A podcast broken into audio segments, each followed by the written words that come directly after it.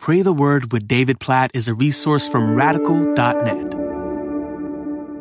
John chapter 8, verse 23. Jesus said to them, You are from below, I am from above. You are of this world, I am not of this world. Oh, what a statement. I love the book of John. I love all these words from Jesus. Like every verse is just packed with meaning. It's hard to pick a verse. Like John 8, 12, Jesus says, I'm the light of the world. Whoever follows me will not walk in darkness, but will have the light of life. What a picture. And then so verse 23, so a lesser known saying, You are from below, I am from above. You are of this world, I am not of this world. Oh, just meditate on that. There's another world that Jesus is living for, and he is calling followers of his to live for that world, not for this world. I look around you at the world today and consciously say, I'm not living for this world. I'm not living for the pursuits of this world, pleasures of this world, possessions in this world, applause, praise from this world. I'm living for another world. You say that consciously, day in and day out, you'll live differently in this world. When your eyes are fixed on another world, Jesus says this in so many different ways. Think about the way he talks about possessions in this world. Don't store up for yourselves treasures on earth where moth and rust destroy, where thieves break in and steal.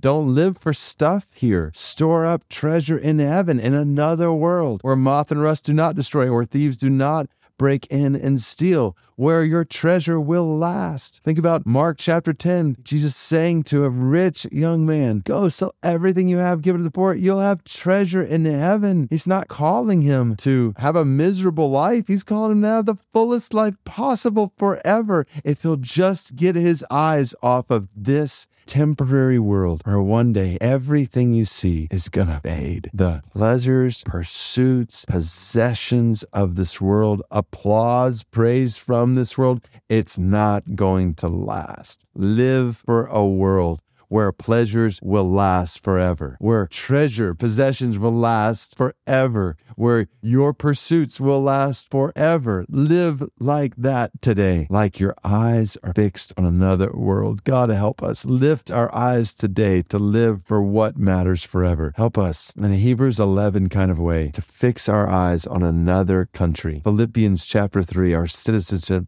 is in heaven. We're living for that place. God, transform, we pray, then the way we use our possessions here. Transform what we are pursuing here. Help us to live for the applause of heaven alone. God, help us to lead people to be a part of that world, new heaven and a new earth. God, please grant us, give us, by your grace, urgency today to share the gospel with people in view of another world to come. God, we pray that it would be said of us what Jesus said of himself. He was not of this world, he was of another world. God, help us to live for another world, for a world where one day every nation, tribe, and people and language will gather around your throne and give you praise. God, bring it about, we pray. Use our prayers for the Tambuli people of Bangladesh, this Muslim people group, 130,000 strong. None of them know Jesus. They don't have access to the gospel. God, please help us to live to get the gospel to the Tambuli people and thousands of other people groups like them in anticipation of another world where Tambuli people will be gathered around your throne giving you praise. God, help us to live today with our eyes fixed on another world, on another country, on heaven. In Jesus' name we pray, according to Jesus' words in John 8 12. Amen.